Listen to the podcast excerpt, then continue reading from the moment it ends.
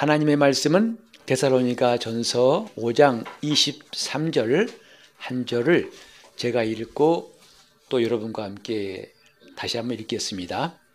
평강의 하나님이 친히 너희로 온전히 거룩하게 하시고 또 너희 온 영과 혼과 몸이 우리 주 예수 그리스도 강림하실 때에 흠 없게 보존되기를 원하노라.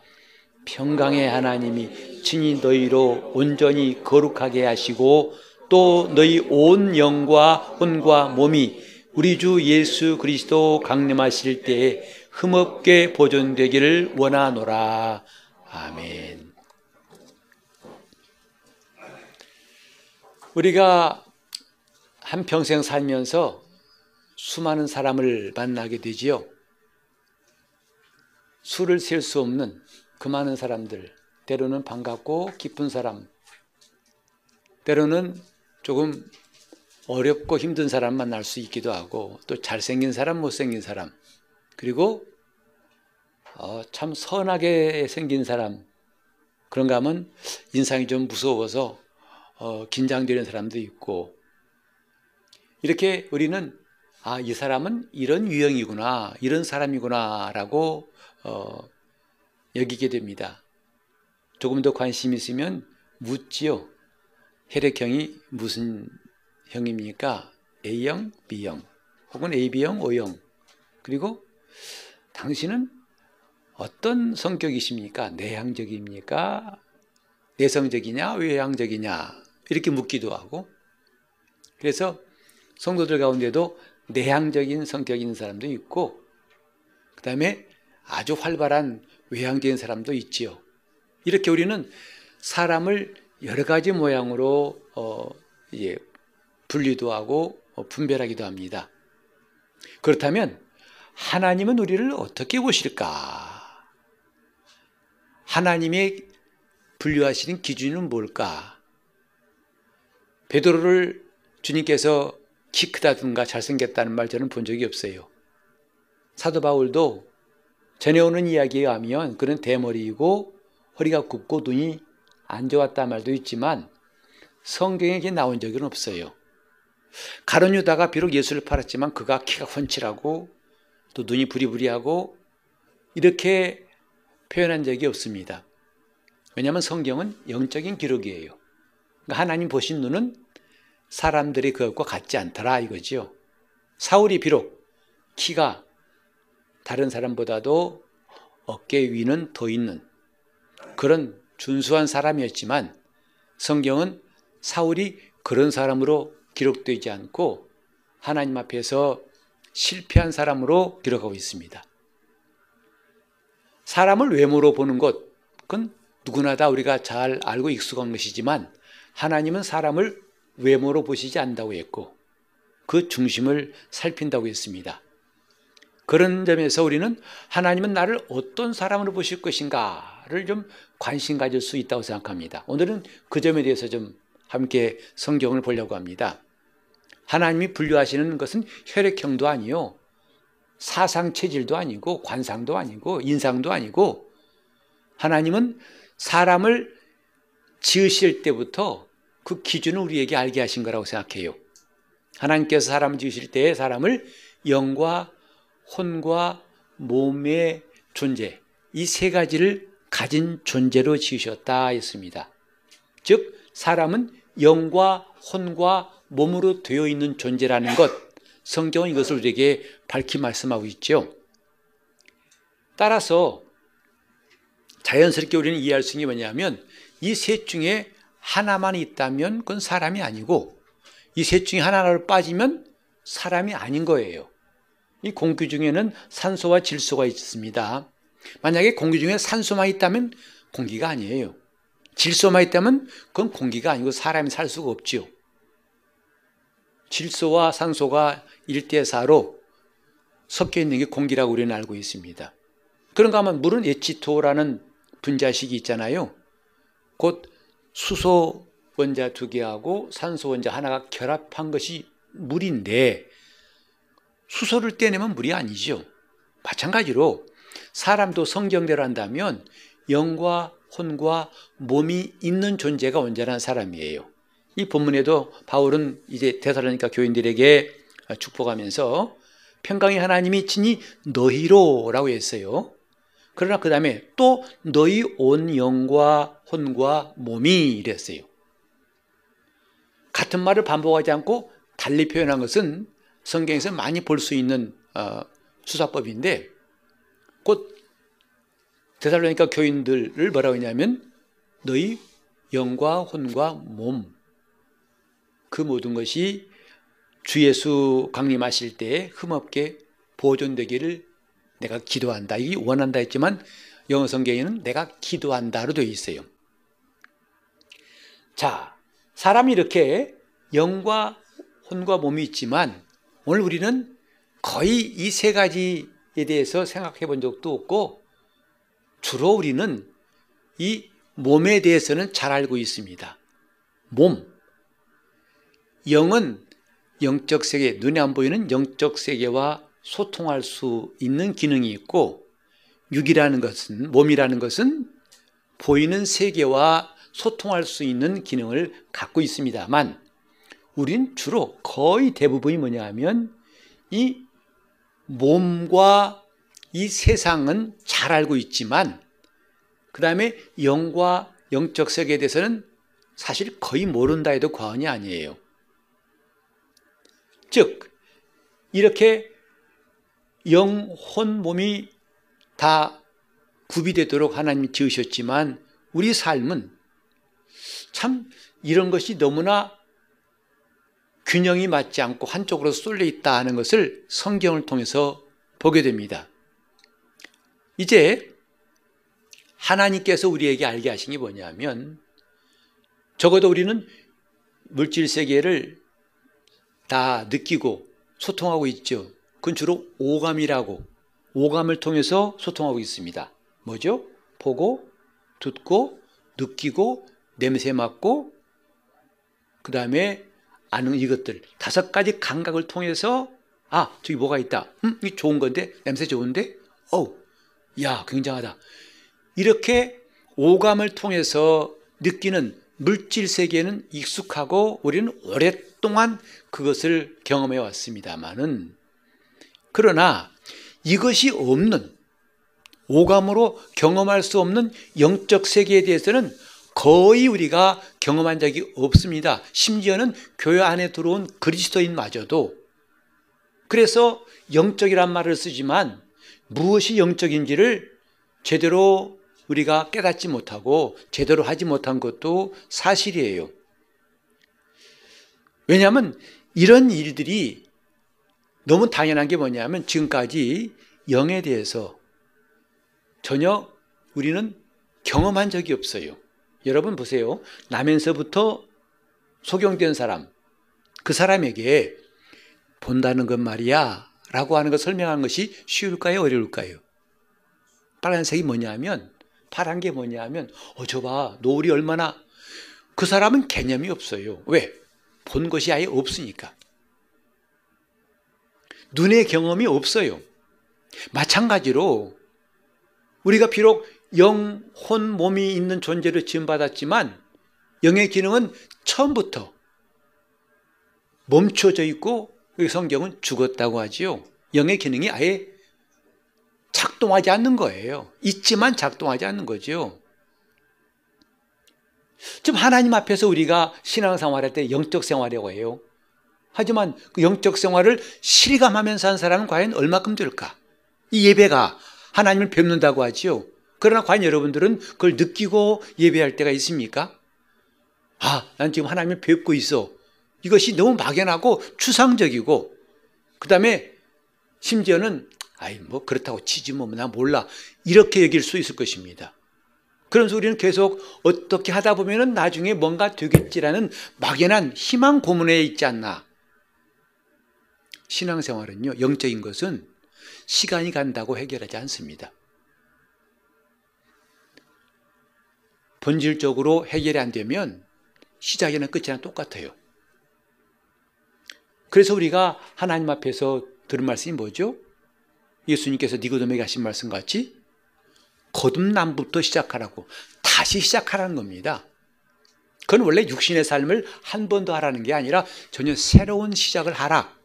그게 거듭나란 말씀. 이것이 바리새인이고 그 당시 사내들인의 공회원이었던 니고데모에게는 충격적인 메시지 아닙니까?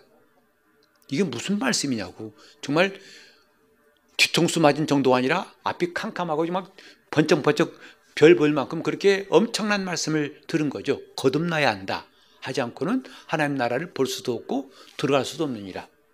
오늘 우리는 니고데모와 난 다를 거야 라고 말할 것이 아니라 정말 다른가? 나는 그와 다른가? 나는 그 입장과 다른가라고 생각해 보는 것은 유익합니다.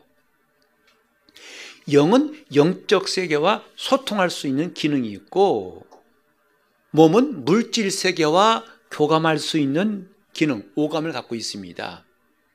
그래서 한 번도 사용해 보지 않은 그 영적 세계와 영적인 기능에 대해서 언젠가는 이게 터지고 시작되고 이것을 기능을 해야 될 텐데 우리가 과연 수십 년 믿으면서 이런 일이 있었는가?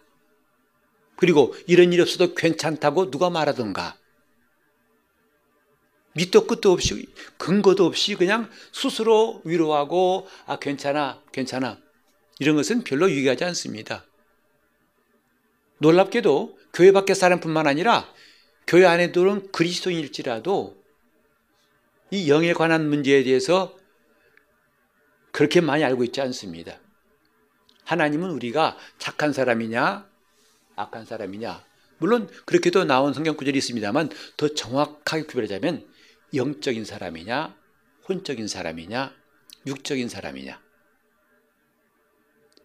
즉, 영에 속한 사람이냐, 혼에 속한 사람이냐, 육에 속한 사람, 몸에 속한 사람이냐.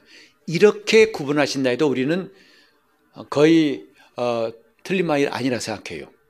그래 앞으로 우리는 몇 시간 동안 이런 분야에 대해서 좀 말씀을 나누려고 그래요. 영적인 사람이 뭐고 나는 과연 영적인 사람인가? 그러면 어떻게 하면 되겠는가 하는 이런 많은 어, 궁금한 문제들을 하나씩 좀 어, 풀어갈까 합니다. 자, 우리 한번 고린도전서 2장 9절과 10절을 아, 한번 읽어볼까요? 기록된 바 하나님이 자기를 사랑한 자들을 위하여 예비하신 모든 것은 눈으로 보지 못하고 귀로도 듣지 못하고 사람의 마음으로도 생각지 못하였다 함과 같으니라. 오직 하나님이 성령으로 이것을 우리에게 보이셨으니 성령은 모든 것, 곧 하나님의 깊은 것이라도 통달하시느니라. 지금까지 말씀드린 것을 지금 이 성경에서 여러분이 금방 이해하실 수 있어요. 몸은 오감을 통해서 보고, 듣고, 느끼고, 맛보고, 이렇게 오감을 통해서 소통할 수 있고 관계할 수 있지만 영적인 것은 전혀 그렇지 않습니다. 하나님이 우리에게 준비해 주신 것들은 한 가지도 눈으로 봐서 들어서 만져서 맡아서 할 수 없는 거라는 거죠. 오감으로는 안 된다는 것이다 이 말이죠. 영적인 것은 영적으로만 가능하다는 말이에요. 곧 영감이 필요한 겁니다. 오감이 아니라 영감이 필요한 거예요. 이런 것에 대해서 우리가 분별하지 않다면 참 우리는 혼란스럽고 캄캄한 시간들을 앞으로도 면할 길이 없죠. 지금 읽은 9절, 10절뿐만 아니라 여러분이 한번 집에 가서 고린전서 2장을 쭉 읽어보세요. 사실 와 닿지 않은 말이 많을 거예요. 도대체 뭔 소리인지 모르겠다. 뭔 이게 무슨 소리야? 그게 너무나 당연한 거예요. 왜? 우리는 영적인 말씀을 영적으로 듣고 알고 믿었던 일들이 경험이 별로 없어요. 거의 전무하다시피 하다 이 말이죠. 그냥 당연히 여러분 외국말이 왜 어렵죠? 못 들어본 말이잖아요. 처음 들어본 말이에요. 그러니까 귀가 아프고 머리 아프죠. 외국 사람 말을 하면 긴장했던 거 기억나십니까? 정말 어지럽죠. 전혀 못 들어본 말이에요. 발음도 들어오지도 않고. 그러니 영적인 것은 더 말할 것도 없다 이 말이죠. 그게 그쪽에 문이 열리고 그걸 깨닫고 알 수 있어야만 이게 통하는 것이지 무작정 대든다고 되는 것은 아니라는 것. 이걸 우리가 잘 이해할 필요가 있죠. 그러니까 오감을 가지고는 영적 세계와 소통할 수 없다는 것. 우리는 분명히 이건 인정할 수 있잖아요. 영감이 필요하다고요.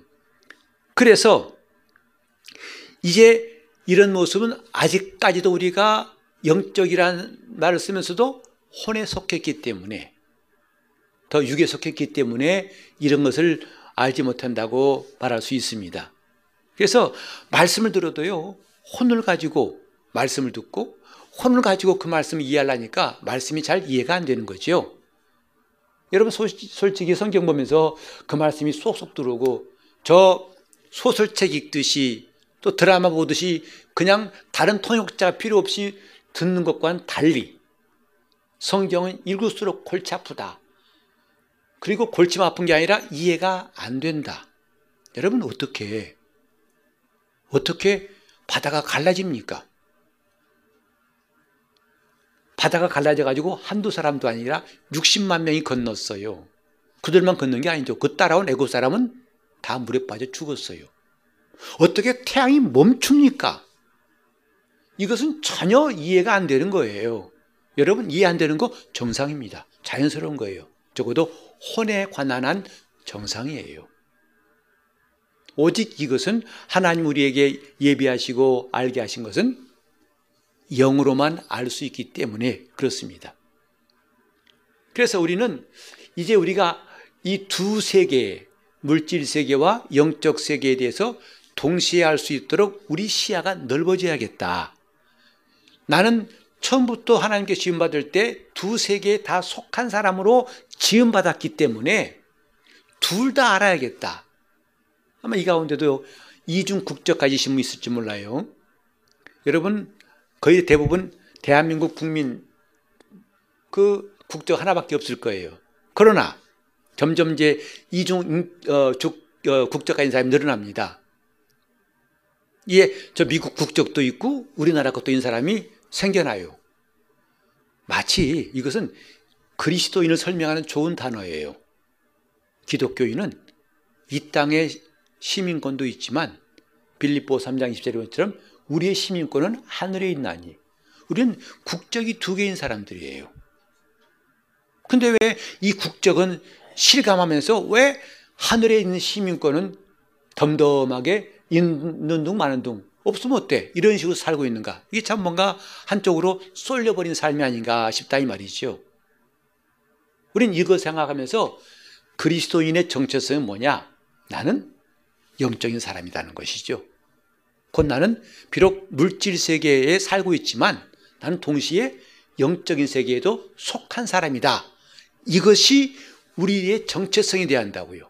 같이 봅시다. 나는 영적인 사람이다. 이것이 어색하고 멋쩍은 게 아니라 아주 담대하고 자연스럽고 확실히 나와야 한다고요. 그게 원래 그리스도인이에요. 우리는 그걸 잘 모르면서도 나는 예수 믿는다는 것은 대단히 이것은 앞뒤가 안 맞는 이야기라 이 말이지요. 그래서 영적 세계에 소통하고 물질 세계에 소통하는 존재 그게 나라. 그게 영과 혼과 몸으로 된 나라는 것이죠. 그렇다면 이제 좀 들어가 가지고 영적인 소통이 뭔가 이것도 참 처음 들어본 분이 계실지 몰라요. 진짜 영이 소통할 수 있는 거야? 곧 영적 세계와 소통할 수 있고 그 영이신 하나님과 소통할 수 있는 거야? 라고 물으실 터인데 성경에 어디 그런 게 나와 있어? 하고 궁금하실 터인데 한번 잠깐 보시죠. 우리가 하나님과 영적 세계와 소통할 수 있는 것은 대략 네 가지로 설명할 수 있어요. 첫 번째는 뭐냐면 직관이라는 것입니다. 직관이 뭐냐 하면 그냥 아는 거예요. 이제 유능한 형사는요, 촉이라는 게 있어가지고 사람 보는데 우리 같질 않아요. 어, 저 사람 수도. 한 가지 잠깐 그 순간적인 표정 보고도 어, 범인 같다고 잡았는데 진짜 범인이에요. 그것도 20년 동안 도망다닌 범인 딱 잡혔어요. 그 이른바 이제 보통 촉 그러죠. 감이 잡힌다고 그러죠. 시험 볼 때도 감으로 한 사람도 많습니다. 실력도 없지만 지금은 맞아요. 그것도 실력이에요. 또 하나 실력입니다. 답을 보는 실력. 하지만 그건 일반적인 게 아니죠. 자, 직관은 뭐냐 하면 그냥 아는 거예요. 성령께서 그냥 우리에게 알게 해주시는 거예요. 우리 한번 같이 마태복음 16장 17절을 읽어보시겠습니다. 예수께서 대답하여 가라사대 바요나 시모나 내가 복이 있도다 이를 내게 알게 한 이는 혈육이 아니요 하늘에 계신 내 아버지시니라 했어요. 이 말씀 여러분 잘 하시는 거예요. 이를 내게 알게 한 것. 그 내용 뭐냐면 주는 그리스도시요 살아계신 하나님의 아들이십니다 하는 그것을 내게 알게 한 이는 사람이 아니다. 뭐죠? 하늘에 계신 내 아버지가 알게 하신 것이다 그랬어요. 베드로가 수십 년 동안 공부하고 살아오면서 깨달은 게 아니라 뭐예요? 순간에 하늘에 계신 내 아버지가 내게 알게 하신 것이다. 이런 것이 있어요. 누구한테는? 영적인 사람에게는. 여러분, 하나님이 내 아버지라는 거 우리는 이해해서 공부해서 한다면 그건 뭔가 아직도 부족한 겁니다. 어느 순간에 알아요. 하나님 날 사랑하신다는 거 그건 괜히 내가 고집하고 그럴 것이다 하고 막 주장해서 아니라 알아요. 나를 사랑하신 거 안다고요. 직관이에요. 이걸 누가 부정할 수 있습니까? 이제 여러분이 1년 동안 성경 읽으시면서 참 많은 갈등하셨을 거예요. 왜? 읽어도 읽어도 모르는 말만 나오지요. 장이 몇 척이요, 광이 몇 척이요, 높이가 얼마요 해가면서 또 그 수, 민숙이 사실 내 얘기보다도 민숙이가 더 지루하더라고요. 민숙이 가면요, 그냥 우리 같으면 딱 정리해서 매일 열두 족장이 이렇게 이렇게 향드리고 했다. 근데 첫째 날에는 유대족장 누가 아들했고, 그 다음에 똑같은 말씀이 또 둘째 날 누가 했고, 그걸 열두 번 읽으라니까 숨가쁘더라고요. 그래서 웬만하면 그냥 대충 알겠습니다 하고 넘어가고 싶은데 그런 뭔가 좀 조성스러워 가지고 읽자니 보통 인내가 아니더라. 근데 거 있다 보면요 정말 성경 읽어도 이것도 모르겠다. 특히 요한계시록 4장부터 19장까지 나온 그 요한의 그 이야기 들으면요 도대체 뭐 열 뿌리 어떻고 그 중에 한 뿌리 어떻게 나오고 하나 죽고 살고 뭐 정신없어요. 그러다 보니까 읽어서 뭐 하나 싶은 마음 들어본 적 있죠. 이제 우리는 어, 금요일에는 구약 성경 이제 에스겔까지 끝나고 그 긴 책은 끝나고 지금 이제 내리막길 다니엘서를 읽고 있는데 앞으로 이제 쉽습니다. 보통 뭐 어떤 건 한 장짜리 있고 어떤 건 세 장짜리 막 내려갑니다.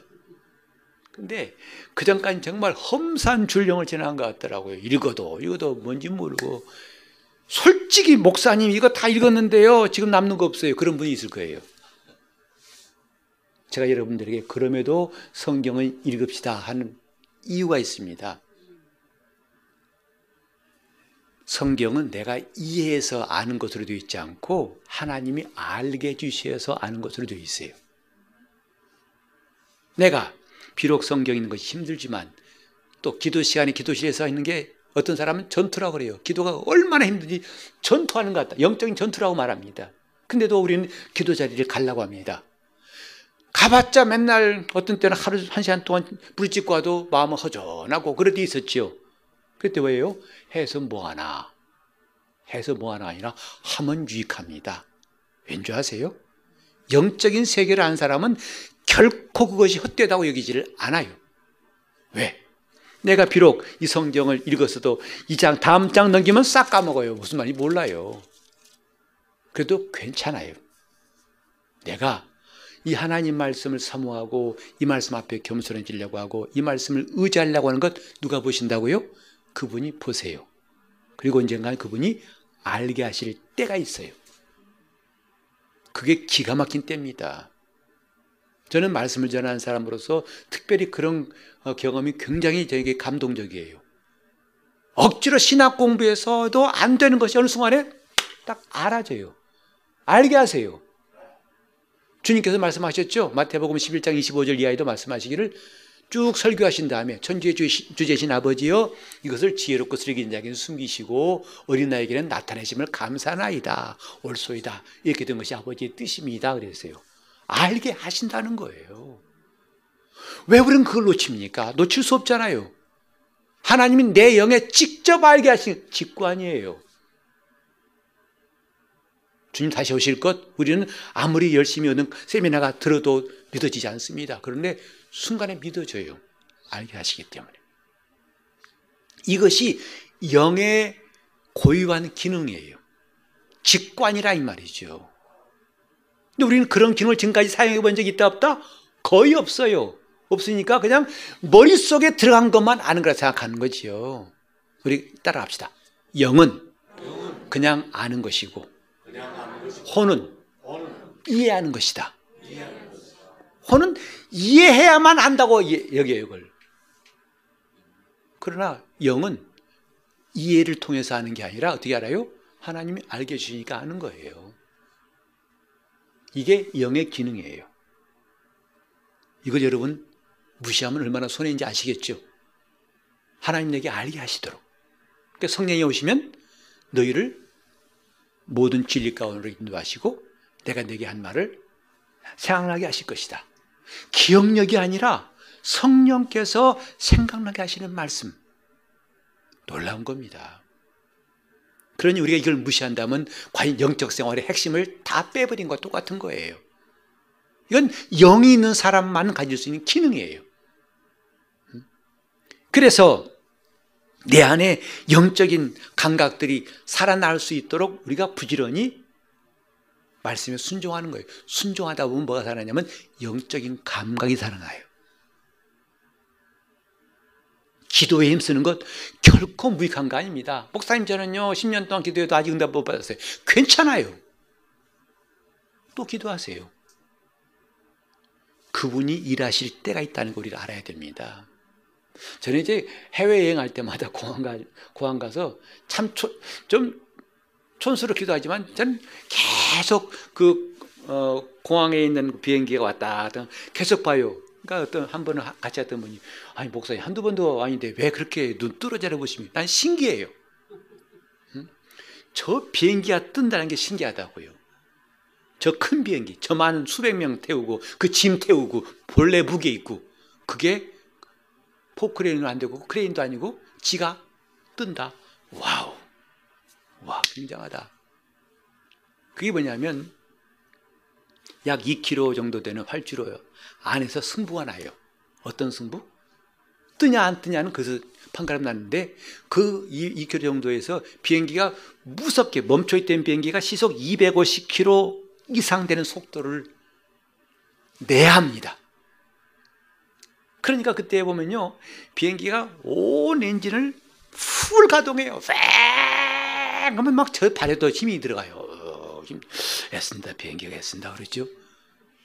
그래서 멈춰있던 비행기가 250km 쫙 속도를 낸 순간에 비행기에 작용하는 힘이 있어요. 그게 바로 양력이라고 그래요. 배가 물에 뜨는 것 부력 때문이죠. 공중에 비행기가 뜨는 것은 양력이라고 끌어올리는 힘이 바람 위에 생긴다고요. 저는 꼭 그걸 본다고. 이게 마치 비행기가 스스로 애써가지고 250km를 달리는 그 비행기 그런 노력이 없다면 안 뜨지요. 100km만 가도 비행기 안 뜹니다. 250km 이상 돼야 떠요. 마치 그것은 내가 해야 할 일이고, 그때부터 비행기를 번쩍 들어올리는 힘 같은 것은 하나님이 하신 일이구나, 라고 느껴요. 신앙생활은 이 두 가지 다 있어야 됩니다. 그리고 신앙생활은 내가 하는 일이 전부가 아니에요. 뭐가 남았다고요? 그분이 하시는 일이 남았어요. 이걸 모르는 사람들은 신앙생활할 맛이 없고 재미도 없어요. 지금 하나님이 알게 하신 것, 내가 이해된 것만 안다. 그 사람은 정말 혼에 속한 사람이에요. 영적인 사람은 그렇게 여기지 않습니다. 하나님이 내게 알게 하시는 것, 직관을 매우 중요하게 생각합니다. 두 번째로 뭐냐면요. 이제 양심이라는 것이 있어요. 양심. 우리 한번 사도행전 23장 1절을 보실까요? 자, 같이 읽읍시다. 바울이 공예를 주목하여 가로되 여러분 형제들아 오늘날까지 내가 범사에 양심을 따라 하나님을 섬겼느라. 뭘 따라 섬겼다고요? 양심을 따라. 양심이랑 선한 양심이라고 성경에 나와 있어요. 이 선한 양심이 뭐냐면 하나님을 느끼는 거예요. 다시 말해서 아 내가 지금 하나님과 너무 멀리 나태해 있구나. 아 지금 주님과 함께 있구나. 주님 나와 함께 하시고 나를 사랑하시는구나. 나와 함께 하시는구나. 그걸 느낄 수 있는 선한 양심이 말이죠. 죄에 노출이 되면 점점 점점 이 양심이 무뎌지고 급기야는 양심에 화이 맞습니다. 감각이 없어요. 자, 우리 한번 디모데전서 4장 2절 또 같이 읽어보겠습니다. 디모데 4장 2절 자기 양심이 화인 맞아서 외식함으로 거짓말한 자들이라. 이 앞에 보면은 후일에 성령이 밝히 말씀하시기를 어떤 사람이 믿음에서 떠나 미혹한 영과 귀신의 가르침을 쫓을 것이다. 한 그 다음 말씀이에요. 그들이 그렇게 미혹하는 영과 귀신의 가르침을 쫓는 이유가 뭐냐 하면 양심이 화인 맞아서 외식함으로 거짓말하는 것이다 했습니다. 실제로 선한 양심이 주를 향해 찾아간 사람이 있는가 하면 점점 그것이 마비된 사람들도 있다는 거예요. 성령이 그것을 밝히 말씀하신다는 거예요. 영적인 겁니다. 하나님을 느끼는 것은 영적인 거예요.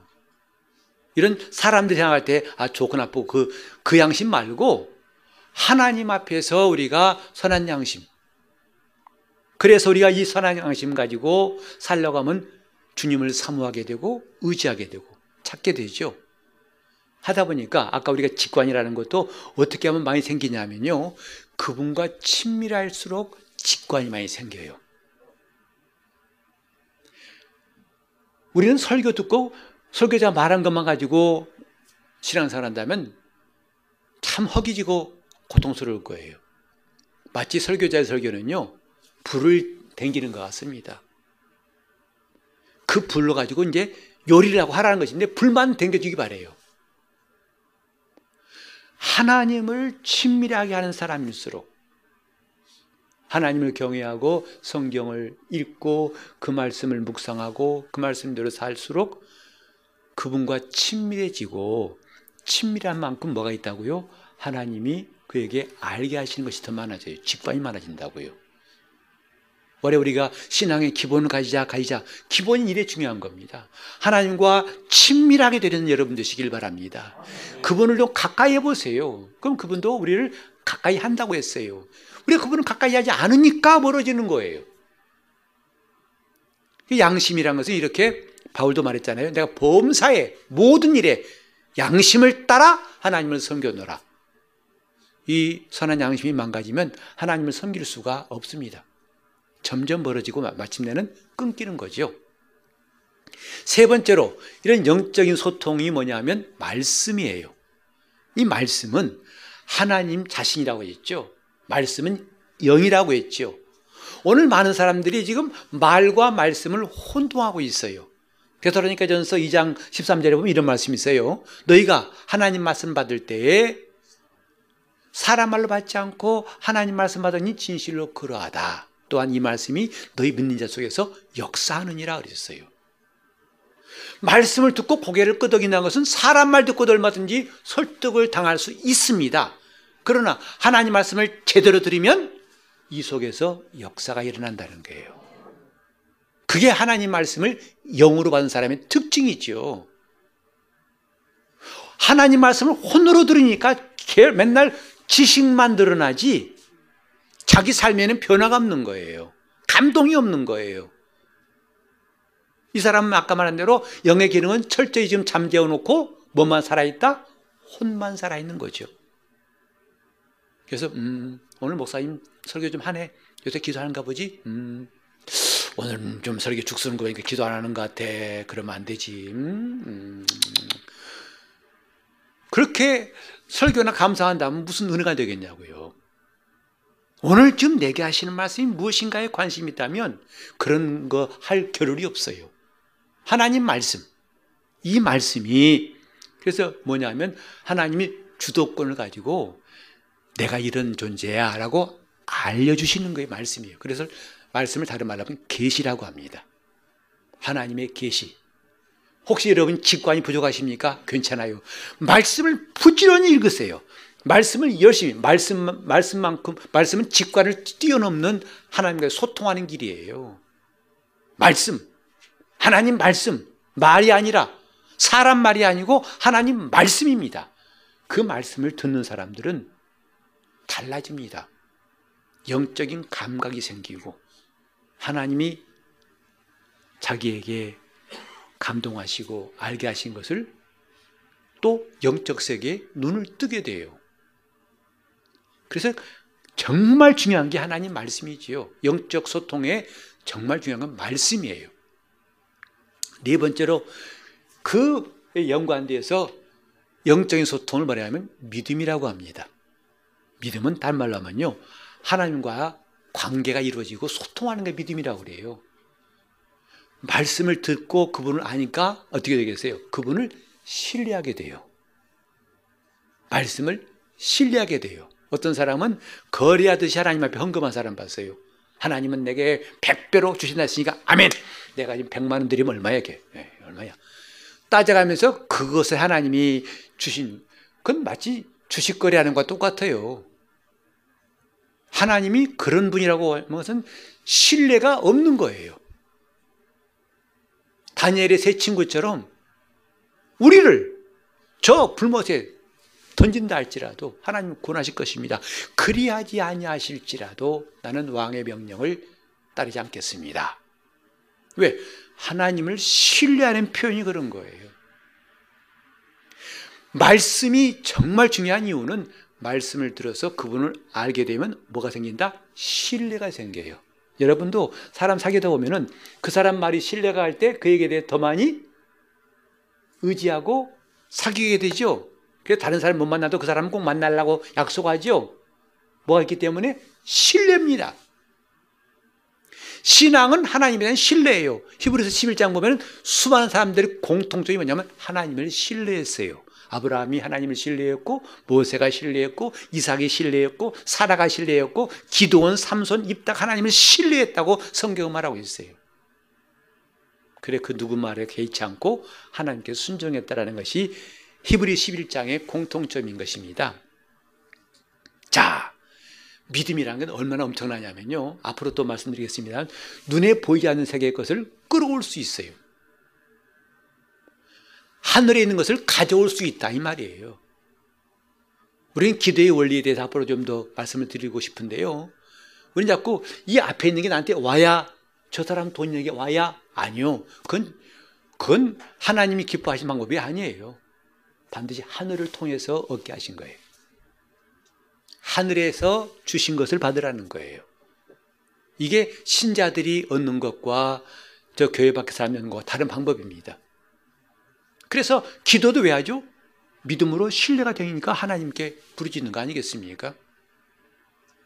우리는 하나님 앞에서 정말 이 영적인 세계에 접근할 수 있는 것도 믿음이고 그분과 연결된 것도 믿음이고 거기 있는 것들을 가져다 쓸 수 있는 것도 믿음이고 기가 막힌 이 믿음의 세계에 대해서 눈을 떠야 한다 이 말이지요. 그게 영적인 사람이에요. 다른 말은 그게 믿음의 사람이에요. 자, 우리는 이런 놀라운 하나님 약속들을 좀 제대로 볼 수 있다면 얼마나 좋을까 하는 마음이 생겨요. 이걸 모르고 나는 예수 믿었다는 말이 나중에 얼마나 공허할까. 찬송가만 주 안에 감추인 새 생명 얻으니 그게 뭔데? 몰라. 답답한 이야기죠. 이제는 더 이상 답답하지 않고 하나하나 알아갈 수 있길 바랍니다. 하나하나 얻을 수 있기 바랍니다. 그 영적 생활이 그런 거예요. 교회 와서 우리는 뭘 얻었습니까? 말씀을 들었고 믿음 얻었습니다. 그런 거 아니고요. 그못 얻은 사람은 교회 와서 맨날 아, 교회도 사람들 모인 거 다 냄새나는 것이고 야, 뭐, 가봐 소용없더라고. 그럼 그런 말에 대해서 함께 동의할 필요가 없어요. 하나님이 누구신가? 그분과의 만남이 있기 바랍니다. 그분과의 친밀함이 깊어지기 바라고 그분과 소통할 수 있기 바랍니다. 그것이 영의 사람이에요. 영적인 사람이에요. 오늘 정말 우리가 다짐하고 싶은 것은 야 이렇게 내 기능 좀 쓰자 이 말이에요. 무슨 기능? 특별히 육체의 기능은 너무 잘하니까 그러면 노력할 것도 없고 뭐죠?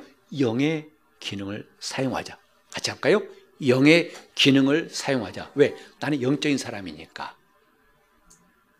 제가 잠깐 어떤 기록 보니까 한국인에게 제일 많은 암이 위암이라고 했죠. 코로나 때 잠깐 좀 내시경 검사 안 해가지고 통계가 약간 줄었다고 하지만 거의 부동의 1위를 차지한 게 위암이에요. 그리고 전 세계에서 위암 발병률이 제일 많은 나라가 우리나라래요. 미국의 10배.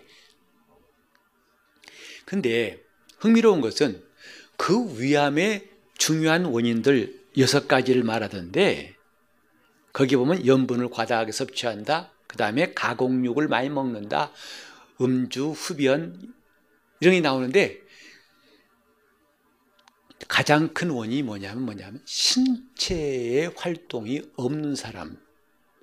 이게 첫 번째 원인이래요. 음주, 흡연 다 밑에예요. 짠 거 먹은 거 다 밑에예요. 가장 큰 게 뭐라고요? 신체 활동이 없는 사람. 그게 암을 일으키는 가장 큰 원인이라고 하는 그 어느 교수의 연구 결과를 봤어요. 저는 그거 보면서 뭐냐면 아니 우리 몸도 안 움직이면 이렇게 끔찍한 일이 생기는데 내 영이 안 움직이면 어찌 될까? 내 영을 움직이자 하는 마음이 생기더라고요. 여러분 이 예배 때 와서 좀 영좀 움직이세요. 찬송 누구에게 제한받을 거 기도할 때 제한받을 거 없어요. 정말 내 영이 하나님을 찬송하고 내 영이 기도할 수 있기를 바랍니다. 네. 여러분 봉사할 때 내 영이 활동하여 봉사해 보세요. 이거 기가 막힌 일이 납니다. 하나님 얼마나 기뻐하시겠어요? 하나님과 관계되는 모든 것이 영적인 것이거든요. 믿음이 뭐냐? 믿음의 사람, 다른 말로 하면 영적인 사람이에요. 영으로 사는 사람. 영의 기능을 활성화시킨 사람. 그다음 믿음의 사람입니다. 우리는 오늘 믿음으로 살고 결심하기를 예수 이름으로 축원합니다. 영의 기능을 100%가 아니라 200% 이상 활성화할 수 있기를 예수 이름으로 축원합니다. 내 영의 기능을 조금도 잠잠시키지 말고 막 드러내세요. 거침없이 드러내세요. 도무지 하나님 앞에 하는 모든 신앙생활에 한 것도 내가 억압하고 절제하고 양보하지 말고 영의 기능을 활성화하기를 예수 이름으로 축원합니다. 합심에 기도하실 때 이 시간 우리 영으로 기도하고 감사하고 주님 내가 이제 영적인 사람 되겠습니다. 믿음의 사람이 되겠습니다. 내 정체성 나는 영적 세계에도 속해 있고 이 물질 세계에 살고 있지만 영적인 사람입니다. 이 기능을 활성화할 수 있도록 내가 힘쓰게 싸우니 역사해 달라고 동성으로 기도하시겠습니다. 하나님 아버지 우리가 영적인 사람 되게 하여 주옵소서. 아멘. 믿음으로 사는 사람 되게 하여 주옵소서. 아멘. 영과 혼과 몸으로 우리를 지으셨는데 지금까지 지나치게 육신에 속한 사람으로 살아왔다면 이제부터 영적인 기능이 눈 떠지게 도와주시고 활성화되게 도와주셔서 영과 혼과 몸이 골고루 활동하게 도와주시옵시고 영적으로 하나님과 사귐이 있고 친밀함이 깊어지고 그래서 일생 다가도록 믿음으로 사는 사람 영적으로 사는 사람 하나님의 사람 되게 하여 주시옵소서 예수 이름으로 기도합니다. 아멘.